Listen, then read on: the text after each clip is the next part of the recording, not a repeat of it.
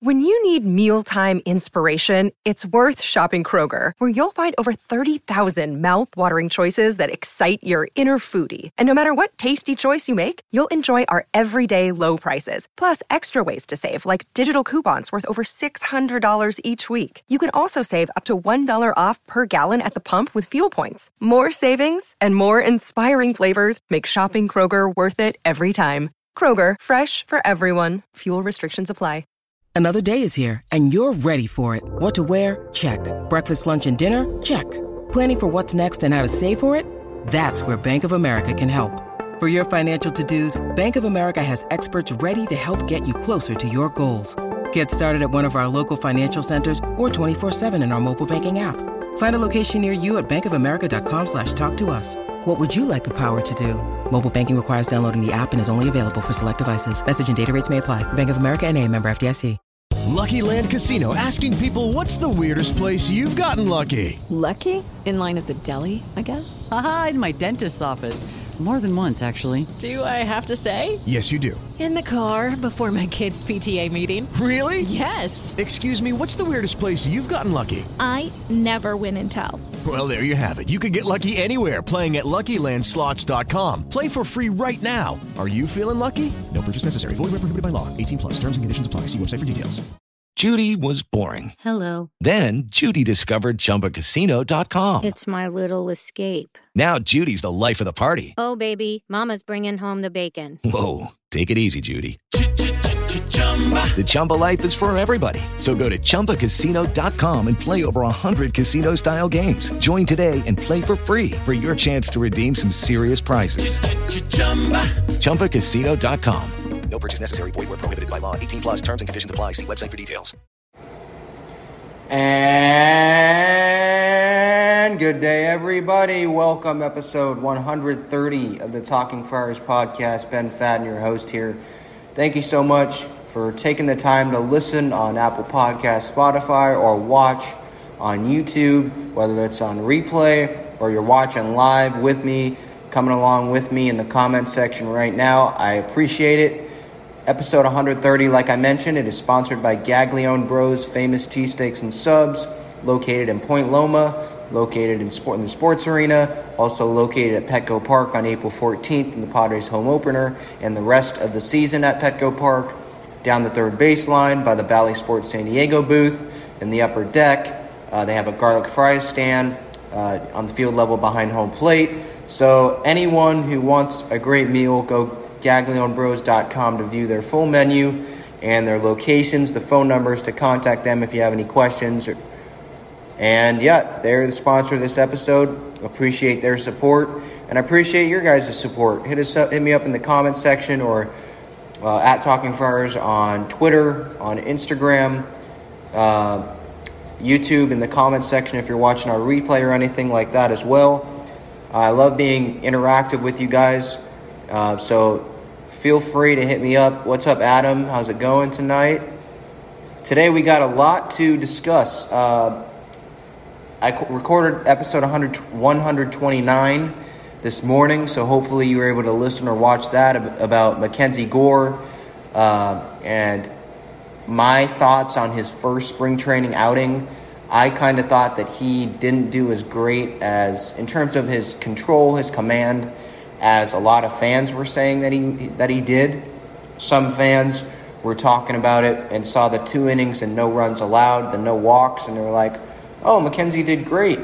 And he did great results wise, but I think he would tell you, I think Ruben Niebla would tell you, and I'm telling you that I think that he has room to improve in his control and his command.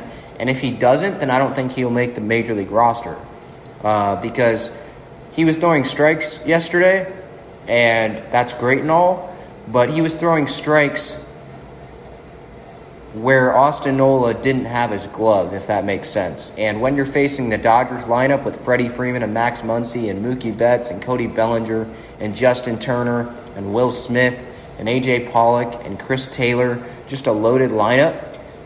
If you continue to throw strikes where Austin Nola or your catcher doesn't want you to throw them and they end up being over the heart of the plate, it's still a strike, right, Ben? Well, that's still going to get mashed because it's not where it's supposed to be. So that, that's pretty much what I was thinking there. Um, but again, gave my thoughts on the Luke Voit deal as well because I was working on Friday, so I didn't give my full thoughts. I gave that this morning on episode 129. So if you want to listen or watch that, go ahead there. Uh, just waiting a little bit for some more people to come into this, this live stream, but we can get started now. Uh, talking about obviously Ron Fowler, the big news. I didn't see it talked about a whole lot um, on Twitter or anything like that because Peter Seidler is the main control person now. But I, it is, I mean, he, he and Seidler are the two main owners of the Padres, or were. And so that's still a big, that's still big news for me at least, I think.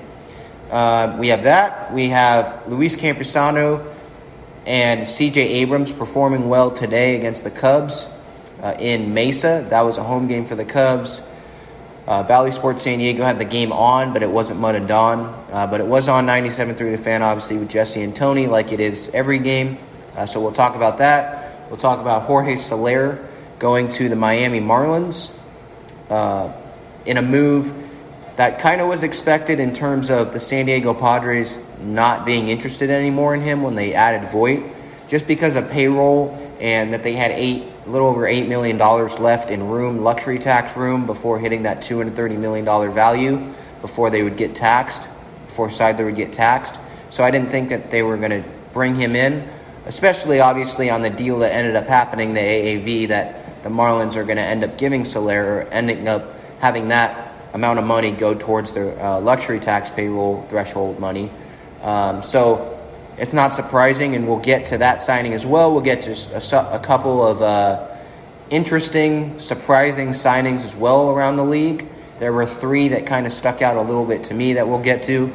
Uh, but first, let's start off with today's spring training game, kind of a little post game show here.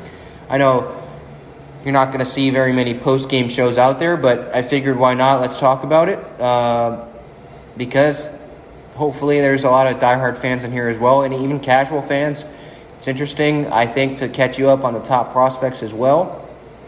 Uh, but first, let's just start off with what happened in the game. The Padres lost five to four to the Cubs. I mean, no one cares about the final score. It's a spring training game. It doesn't matter.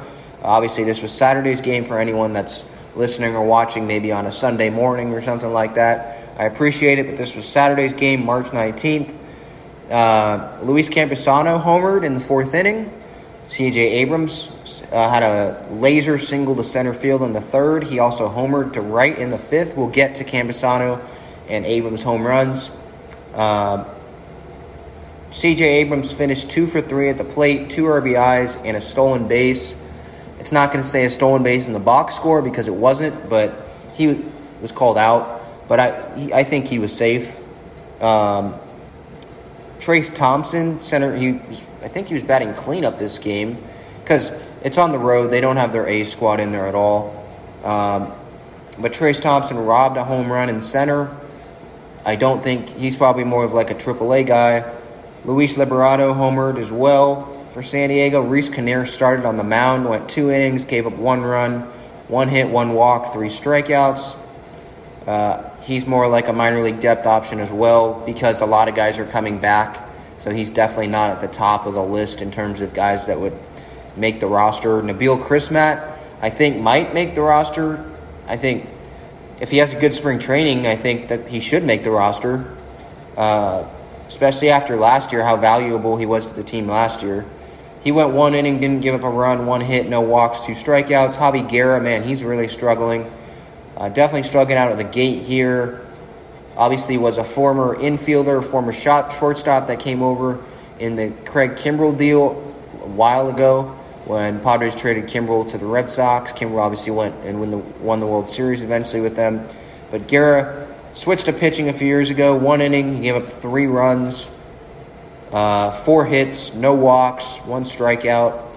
Daniel Camarena, or Daniel Slamarena, as a lot of people like to call him, one and two thirds innings, one run, three hits, one walk, two strikeouts. So that was pretty much the main pitching lines that fans like recognizable names that people even care about. Uh, the Padres will play Milwaukee tomorrow on Sunday. then they'll play Colorado Monday at the Guardians of you know Cleveland, the new Guardian. That's their new name. Uh, they'll play them Tuesday, and then they'll play the Angels on Wednesday before having their only off day of their spring training slate.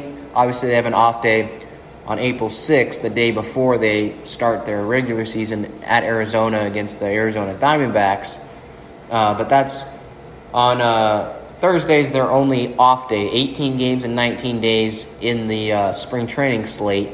But talking about obviously the main two thing, main two big prospects that had big game, big games today, Luis Campusano and C.J. Abrams. There's a lot of people. Uh, let's start with Campusano actually. Uh, Bob Melvin has talked about you know Victor Caratini not catching Yu Darvish every single time around like the past couple years, uh, last few years if you count go back to the Cubs and all that.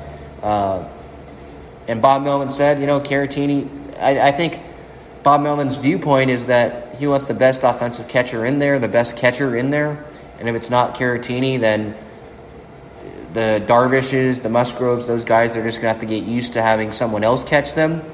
And my gut feeling is that Austin Nola will get a starting job to you know start out the season. Uh, but I think what he means with that Caratini non-guarantee of him catching Darvish and other guys, I think is maybe it's to motivate Caratini or something. Uh, but I think it's also hinting that hey, AJ Preller's looking around here, and if he wants to add a left fielder or something, and another team needs a catcher, they can do that. You know, they're willing to do that, and Caratini might be the most likely to go. Maybe the Padres don't want to give up on Campusano yet. Um, but with also with that said, Campusano is also, I think, expendable. I would like to keep Campusano, but if you're having to choose between, let's say, Campusano or Abrams, you're picking Campusano to, to, to depart. I personally, if you're picking between Robert Hassell III if uh, or uh, Campusano, I'm picking Campusano to depart. If I'm picking between Gore or Campusano, maybe I'd stick with Campusano over Gore, but it's still close because Gore has looked pretty good hitting 98 99 with his fastball uh, on that backfield session we saw a couple weeks ago or a week ago, whenever that was, and then yesterday as well. Um, so maybe they're willing to, you know, part with Campusano over those top three prospects. So I think he's expendable in that way, and maybe it's, you know, I think Campusano as well might just be a AAA guy, starting at AAA right now, because you obviously, I think Corey Alfaro obviously has more big league experience than Campusano. Uh, he can be a DH option if you need him to. And obviously, with Campusano, he's not the greatest defensive catcher, and he's been DH. He DH today. Uh, he did not catch. Um, so, with Campusano being more defense minded, and so that would lead you to believe he's a DH candidate. Well, now that they acquired Luke Voit, that's not really a big option now he can still DH if if Voit's not playing or he's playing first, and the Padres don't even want to DH Hosmer. But Voit seems like to me, at least if I were the manager, if I were Bob Melvin, he'd be pretty much my everyday DH guy. And then you, and then an option is you think about having someone like, and I discussed this on episode 129 earlier this morning, is you have Kim at short, Abrams at second, Jake Cronenworth at first if you don't want to play Hosmer at all, and you can have Voit be the DH. Because obviously Cronenworth is probably a better defensive first baseman than Campusano is, or not Campusano, excuse me, than Voit is, or Hosmer. So that's an option as well. Uh, that's that's what the lineup was today. Cronenworth didn't play first because he's a big guy. They don't they're not traveling to other ballparks. But in terms of the lineup configuration today, positionally, with Abrams and Kim. Kim was at short, Abrams was at second. They were the top two guys in the order. Um, so I think that's a possibility defensively, defensive, uh, you know, the lineup positionally. Um, but getting to Campusano, obviously, he is a power bat. I think he's attractive to a lot of clubs, and a lot of and other clubs can use him as a DH as well as a DH option in a possible trade. Uh, but I'll share my screen here for the YouTube audience to show uh, Luis Campusano's home run. If anyone didn't see it, here it is from earlier today against Jesse Chavez, who was on a minor, who's a, he's on a minor league deal for the Cubs. Uh, Sloan Parks, where they were playing, just deposits, absolutely unloads on this ball into left center field. And it was funny that this, I'm not playing this feed because it was just the Padres broadcast, Jesse and Tony. They do a great job, but it wasn't the more interesting broadcast. It was the more interesting home run call here between campus on the Campusano home run was actually the Cubs TV network. I was watching that live on MLB.TV, and let's just say that they didn't really have a home run call. Campusano homered, and they acted like nothing happened. I think that was I think it was Campusano. That was the guy that homered.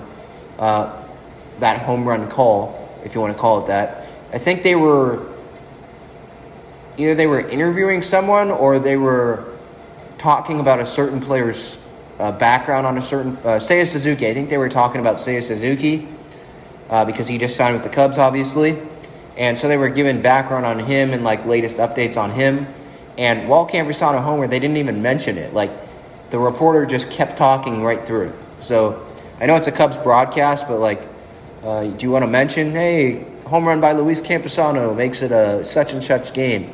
They didn't even mention that, so I thought that was kind of weird. But Campusano obviously homered there. I don't think he's as much of a DH option making the big league roster uh, as much as he was, what was it, 48 hours, 72 hours ago uh, because of the Luke Voit addition, and he seems like the everyday DH now. But he definitely, if the Potters are entertaining trade proposals for him, trade talks, conversations with other teams, uh, him getting off on the right foot in spring training, I would think it would help teams say, okay, this guy's the real deal hitting wise. But we'll see. You know, I, I think fans easily can react emotionally uh, to the first two games in spring training. Someone hits a home run and they're like, oh, don't trade this guy opening day bound, you know, that type of thing. Uh, I don't think the Padres obviously are thinking that way. You know, I know it's a smaller sample size in spring training this year, 18 games instead of, you know, four weeks of games. Uh, but with that said, it's still only been two games for the Padres, and so this this home run they'll probably end up like forgetting about it. I think it's gonna they're gonna look at the big picture. These guys that are on the outside in, they're gonna have to have like a Fernando Tatis Jr. spring training that he had going into 2019. Uh, they're to have to have that type of spring training and a, a good kind of translation uh, transition here. They're going to have to kind of have a spring training that CJ Abrams is having on pace for right now. And again, it's only been two games, but CJ Abrams performed really well again today uh, against the Cubs. Went two for three, drove in two runs. He had a stolen base, like I mentioned, but he was called out. There's no replay. Uh, but to me, and then the Cubs broadcast didn't help either. They didn't slow it down. They just went at it pretty much in pretty much full, fast, regular motion uh, because they probably knew that Abrams was safe. But uh, Abrams, he looked good. Power, obviously, there's been talks about him bulking up a little bit, increasing strength, looking bigger, more power. And as the years go along, I think he'll continue to look bigger and bigger and have more power. And for all those people, Jim Russell, uh, that said, uh, what, a couple weeks ago that Bryan Reynolds was a six win player, I- I'd part with CJ, essentially saying I'd part with CJ Abrams in a heartbeat for Bryan Reynolds. Well, maybe slow your roll there. Uh, I was obviously, I'm on the big CJ train. I don't classify myself on the CJ Abrams bandwagon because I was on the wagon before that you could call it a bandwagon.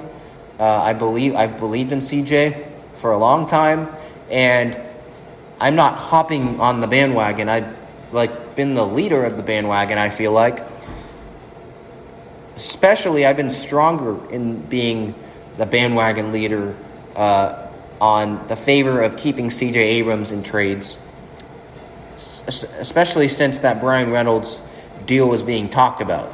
And people saying, uh, the Padres are probably have to give up C.J. Abrams. Would you give him up? And, and a lot of people, I've seen people on Twitter saying, yeah, I would give him up. And I don't agree with that. Look, he's he has the potential to be Bryan Reynolds.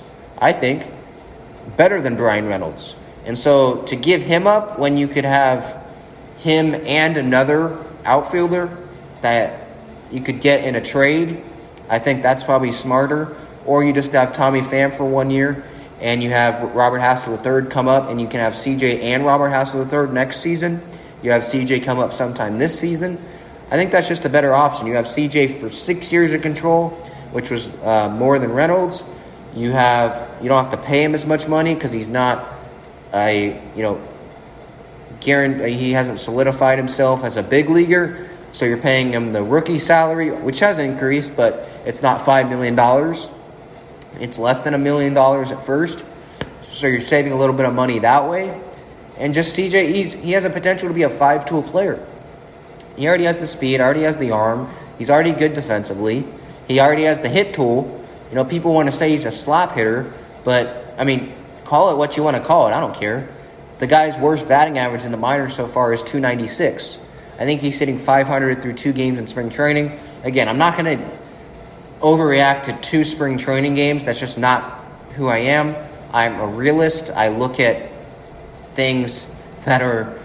I, I, look to. I, I, like to look at the big picture. Let's just put it that way. Uh, but he did look good uh, for the YouTube audience. I'll share my screen here for you guys to watch the CJ Abrams home run. Uh, hang on, before we get to that, Gil says CJ is going to hit. He's going to be a 33 player. Mark my words.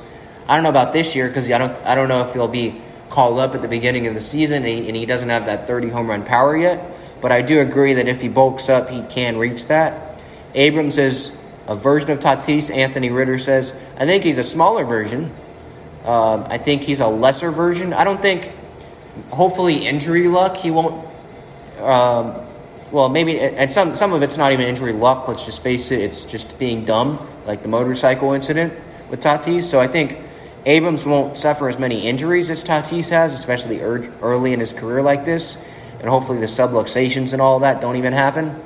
Uh, but I think he's a smaller version of Tatis, and I think he's I think he's probably he, it'll be close. I think he has the potential to be faster than Tatis if he isn't already.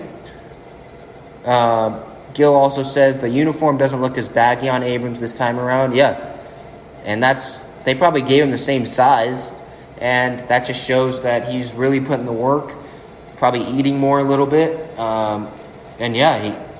It's from reports that I've seen he's actually getting even faster still while gaining weight. So all signs point positive uh, towards CJ Abrams, you know, developing into that guy to improve power wise and really be that five tool player that I think he can be. So here's the CJ Abrams home run uh, for the YouTube audience. Uh, let's see if it can load here my internet. For anyone that uh, watches uh, the wrap up show with Jim Russell, I mean, this is me, Jim Russell, my internet right now. It's not great. Yeah, it's not responding here. Um, hopefully, you guys can still uh, see me on the YouTube stream. Uh, on the YouTube stream, let me know if you can, because um, I do want to definitely get to the Ron Fowler topic and get to uh, some more of the signings.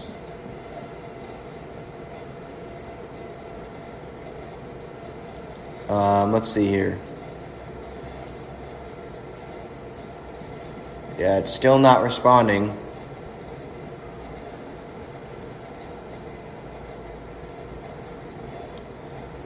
All right, so hopefully you guys can still see me. Um, again, CJ Abrams, two for three today, drove in two runs. Had his, he got called out on the stolen base, but I think he was safe.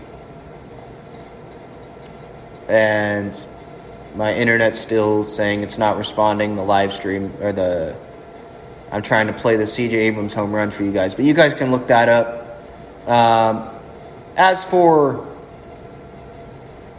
the next piece of news, so Campusano, Abrams have big days.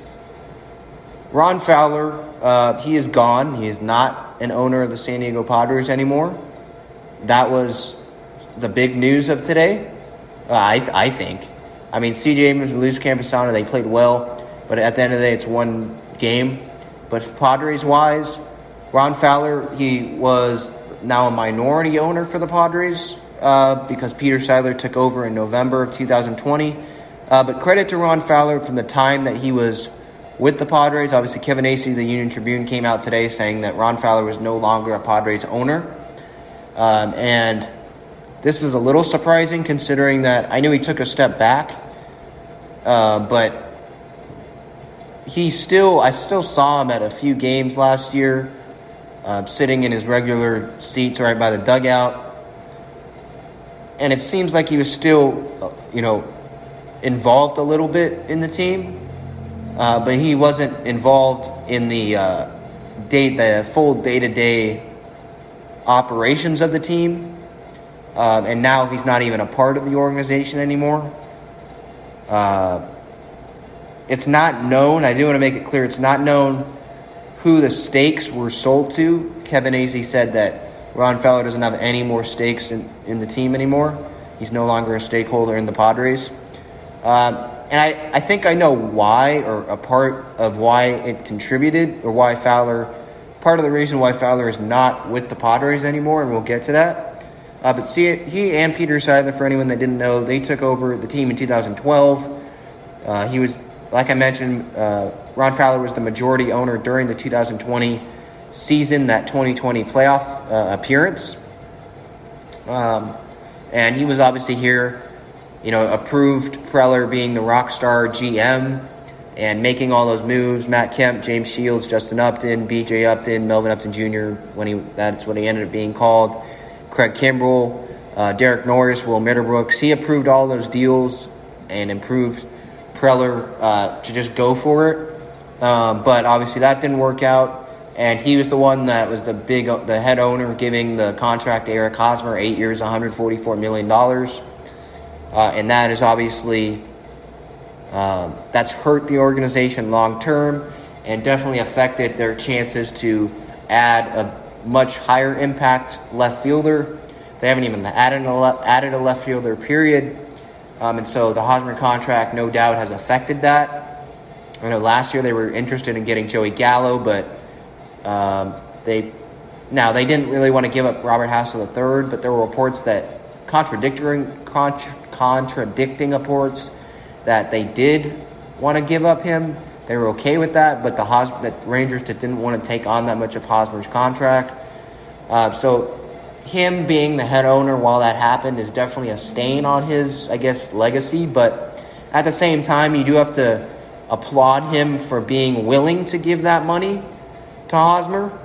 Uh, just because, look, that was obviously the biggest deal at the time in Padres history, contract wise. I mean, Wil Myers was 83 million, I think.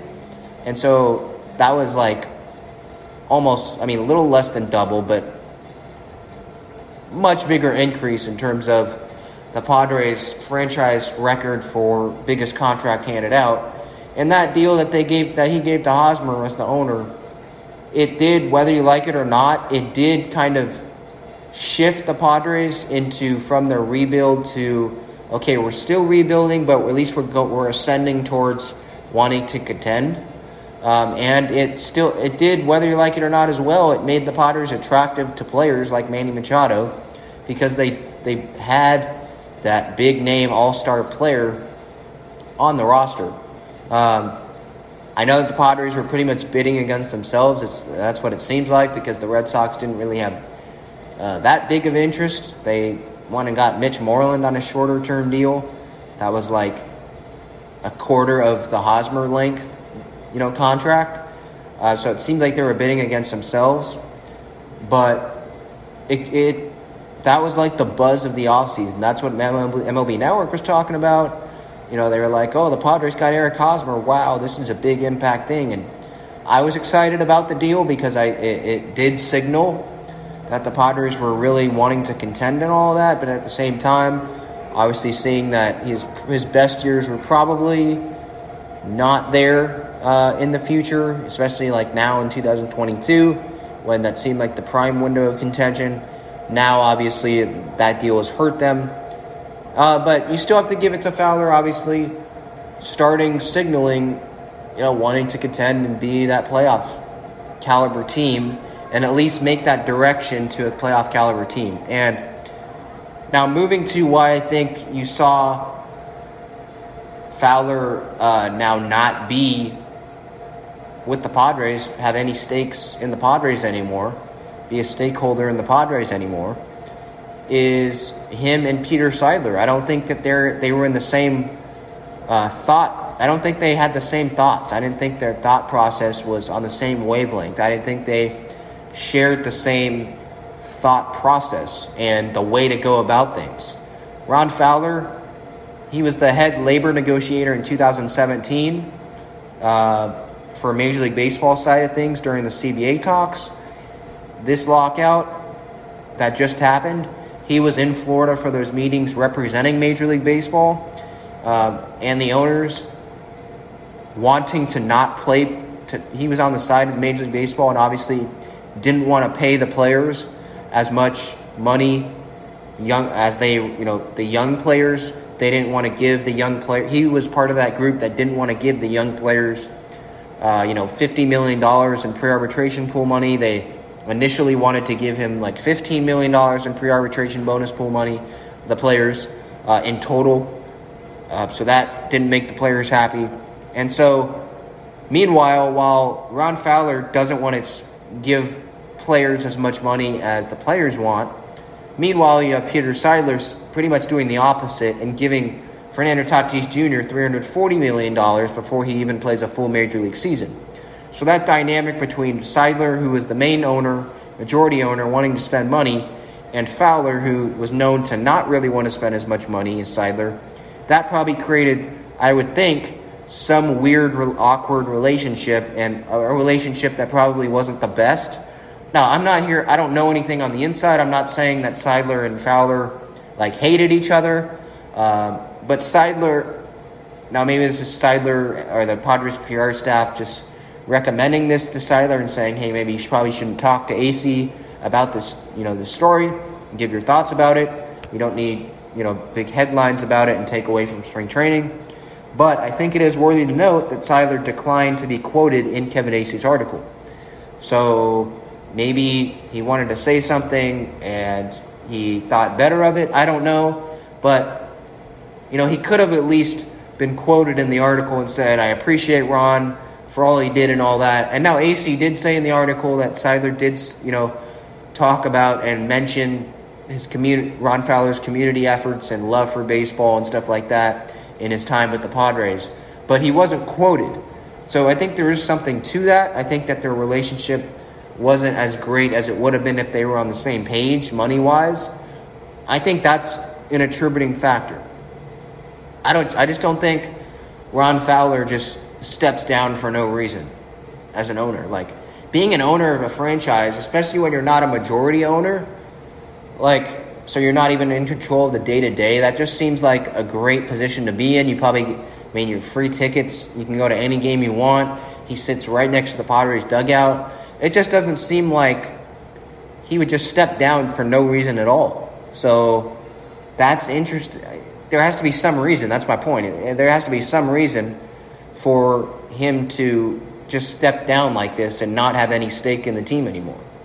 Uh, and I wrote about this on gaslampball.com. There was a quote, I don't have it right now in front of me, about, or Rob Manfred was saying in 2017 that Ron Fowler, there was like no one that he knew about that was more dedicated to the labor negotiations and CBA talks in Major League Baseball, like among all the owners, than Ron Fowler that would be willing to talk to you about CBA talks and all that. And so that just shows like this guy is definitely on the side of, was on the side of trying to penny pinch a little bit and not paying the players as much as they probably deserve based on the revenue that they bring in. Um, so, and Seidler, Seidler seems like he wasn't on that side.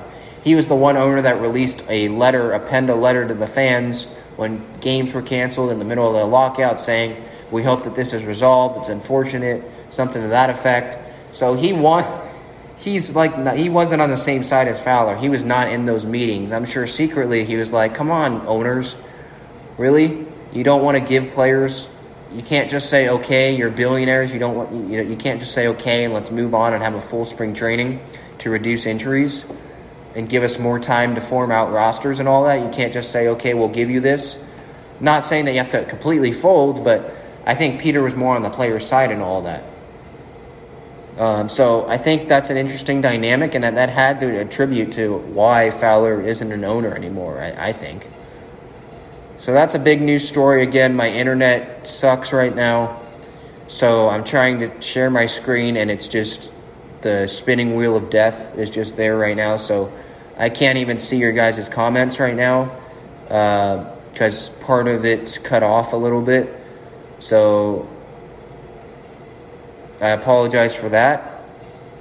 Um, it's still spinning. I, I can't really do anything about that. I can't even like stop share, trying to share or anything. Um, so I do want to. Thanks for bearing with me. Uh, but we talked about Ron Fowler. Talked about C.J. Abrams having a homer, Campusano having a homer in minor league option or action earlier today. Um, and then Jorge Soler goes to the Marlins.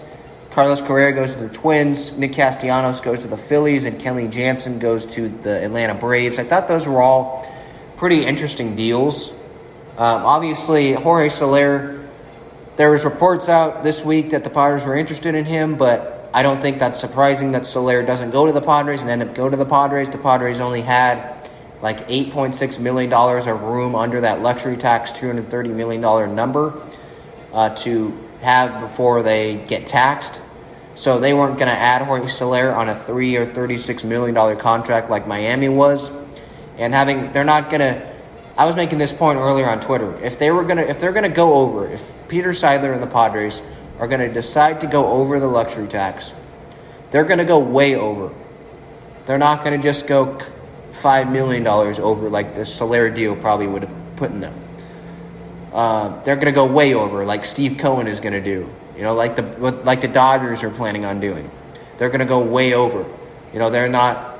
There's no point in doing what they did last year and barely going over, because now they had to forfeit, I think, draft picks, and then now they can't go over unless they want to get taxed thirty percent for how much they go over.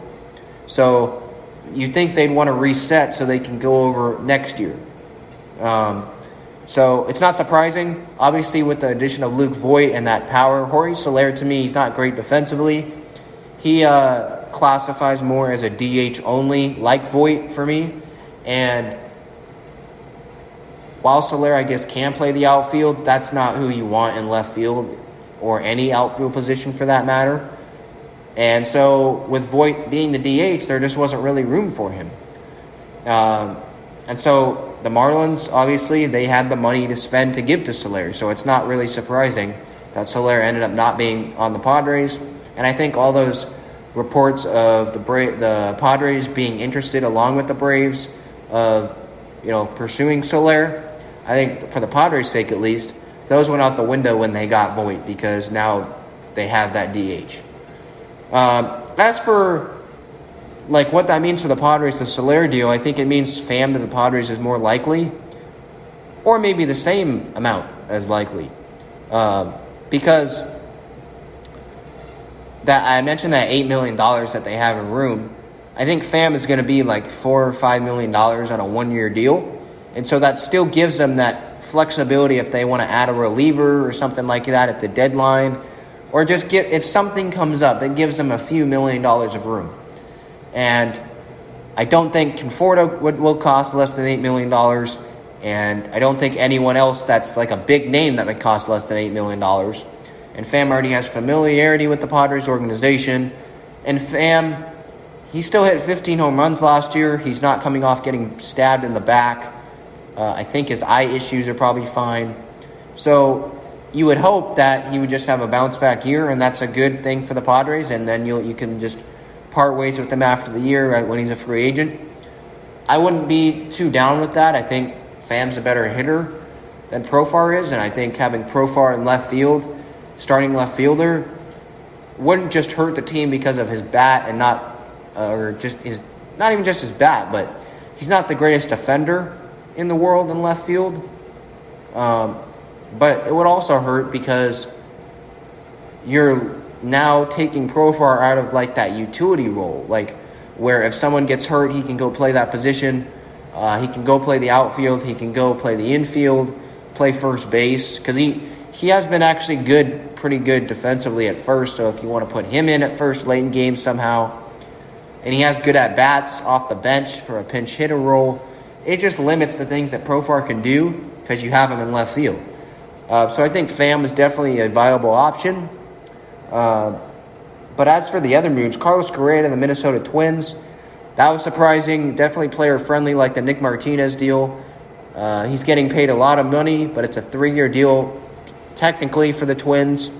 Obviously, they had Gio Urshela at shortstop after parting with Isiah Kiner Falefa, who they had for like one day. Traded him to the Yankees with Josh Donaldson. And they end up using that Josh Donaldson money on Carlos Correa. And so now the Twins have really, really improved. I have family out there, so I'm really happy that they get you know a contender. It seems like for a wild card spot, I would still put the White Sox as that NL Central leader or AL Central because um, they're just more overall talented. I think their pitching staff. I mean, they have a great bullpen as well. Not as talented uh, as a bullpen the Twins are, according you know comparison to uh, the White Sox. Uh, but the Twins, they add Sonny Gray, they add obviously Carlos Correa. They add Gary Sanchez. They add um, Gio Urshela, who's probably now their third baseman. That's a pretty good infield. You have Luis Arraez, who can be the utility guy. If Byron Buxton stays healthy, he's probably a top three to five center fielder in baseball. One of the best outfielders in baseball, period. Um, it's just a matter if he can stay healthy. They still have Max Kepler there, and that's uh, a player that Padres Twitter is interested in, but that's probably not happening because I think the Twins obviously if they signed Carlos Correa to a one year deal essentially because he has a player option after this year and a player option after next year. Uh, so and then he's obviously could be a free agent after year three if he ends up going that way. Uh, but essentially signing Carlos Correa to a one year deal, that's how the Twins have to think about it. They're going all in for this year. They want to win. And so taking away Max Kepler, who can hit at the top of that lineup, I would think uh, wouldn't be that would be counterproductive to what they're doing. So I don't see that as an option. But I th- that was definitely an interesting move that the Twins ended up making. Nick Castellanos, uh, the Padres had interest in him before the lockout. He goes to the Philadelphia Phillies on a four, uh, five-year, $100 million deal, $20 million a year average annual value. In that, their defense obviously isn't great, um, but they're adding power. You know, Nick Castellanos, Harper, Hoskins, uh, Alec Bohm, if you want to think that he'll have a bounce back year. They have Jean Segura there as well, JT Realmuto. So it's really top heavy, that Phillies uh, batting order, it seems like. Nola and Wheeler at the top of the rotation, then you don't really know what else is after that. So they're an interesting team. If, if the offense is hot, that'll definitely carry them and help them out. And that extra playoff team might help. But I'd still put a lot of teams ahead of them in the National League the Dodgers, the Padres, the Giants the Braves, the Mets, probably the Brewers right now, maybe the Cardinals. Uh, so that's seven teams right there. So there's, I think, their offense will definitely carry them, and we'll see uh, if they add more pitching. Um, and we'll just see. Now, injuries might happen, obviously, in the NL East, so that might help them as well. Uh, but talking about the NL East, I mean, the Braves Mets fans, obviously, they can talk all they want about Max Scherzer and Jacob DeGrom and Chris Bassitt and having that top three in the rotation. But Carrasco and Walker guarantees their bullpen isn't very impressive to me. Their lineup isn't very impressive to me, to be quite honest. Lindor did not have a great year last year. Uh, JD Davis isn't great defensively at third base and kind of spotty offensively. I know he has power, but he's kind of spotty offensively. It seems like they're going to have to have Dom Smith play left field, and he is not the greatest uh, defensively either. So while they have talented players, picking up Starling Marte and former All Star Eduardo Escobar. I like those moves. Obviously, Max Scherzer and Steve Cohen, obviously willing to spend money, and they created a tax for Steve Cohen, calling the Steve Cohen tax when you hit that fourth uh, like level of the luxury tax. Uh, I don't think that they're quite there yet. So I think the Braves are definitely the class of the NL East, still obviously winning the World Series. I know they didn't bring back Freddie Freeman, but they had Matt Olson, and they bring in Kenley Jansen. That's another big surprising move. You'd think that he would stay with the Dodgers, and especially after the Dodgers had Freddie Freeman, they seem like the National League favorite right now. Uh, but the Braves are right after them, I would think. You know, they add Matt Olson. They have an infield of Austin Riley, who had a great year last year. Dansby Swanson having a good year last year. Ozzie Albies, Ozzie Albies. Uh, Matt Olson, obviously, they into an eight-year deal. Travis d'Arnaud at catcher. Uh, they have Acuna out there in the outfield. They're getting Marcell Ozuna back. Obviously, you know, it was obviously inexcusable what he did. And that got him suspended last year, but he's back, a power option there. Um, so they're going to be a loaded team. But Kenley Jansen going there is obviously good for the Padres unless they have to end up playing the Braves and they're in the ninth inning situation down by a run. But Jansen still, he's kind of come up small, I think, in some big moments, especially with the Dodgers. And obvious, but most of the time, though, especially during the regular season, he's really good at that closer position. So that's definitely a positive for the Padres not having to face him in those big divisional matchups.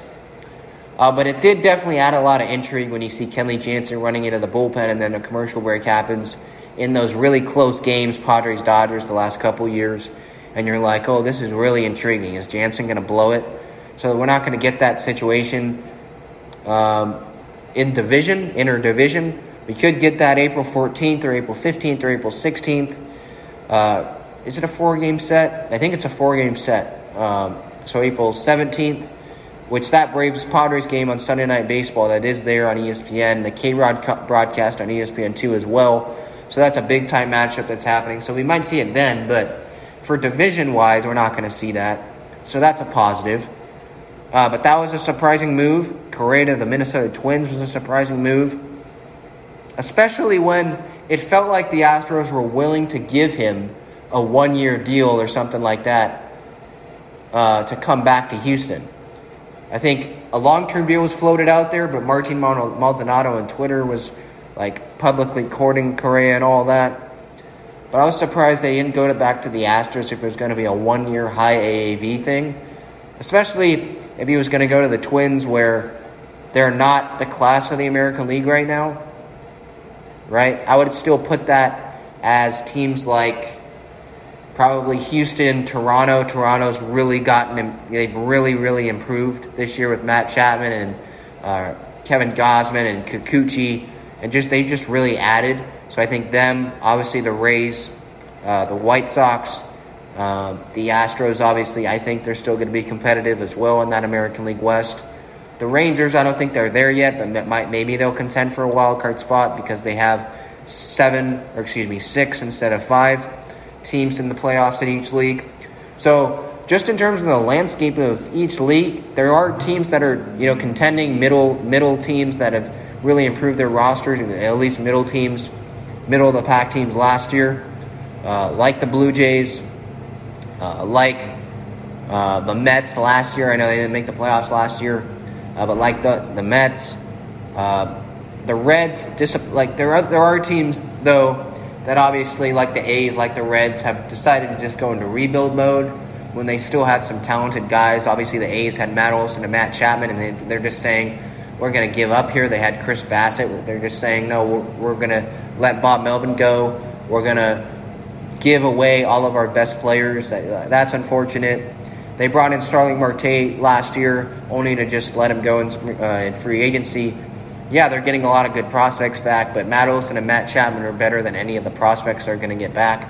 Pache, you know, he's okay, but they're, he's not Matt Olson offensively. Uh, but interesting moves, obviously, Soler to the Marlins, obviously, that's a real, that was going to be a realistic possibility when, once the Padres signed Luke Voit.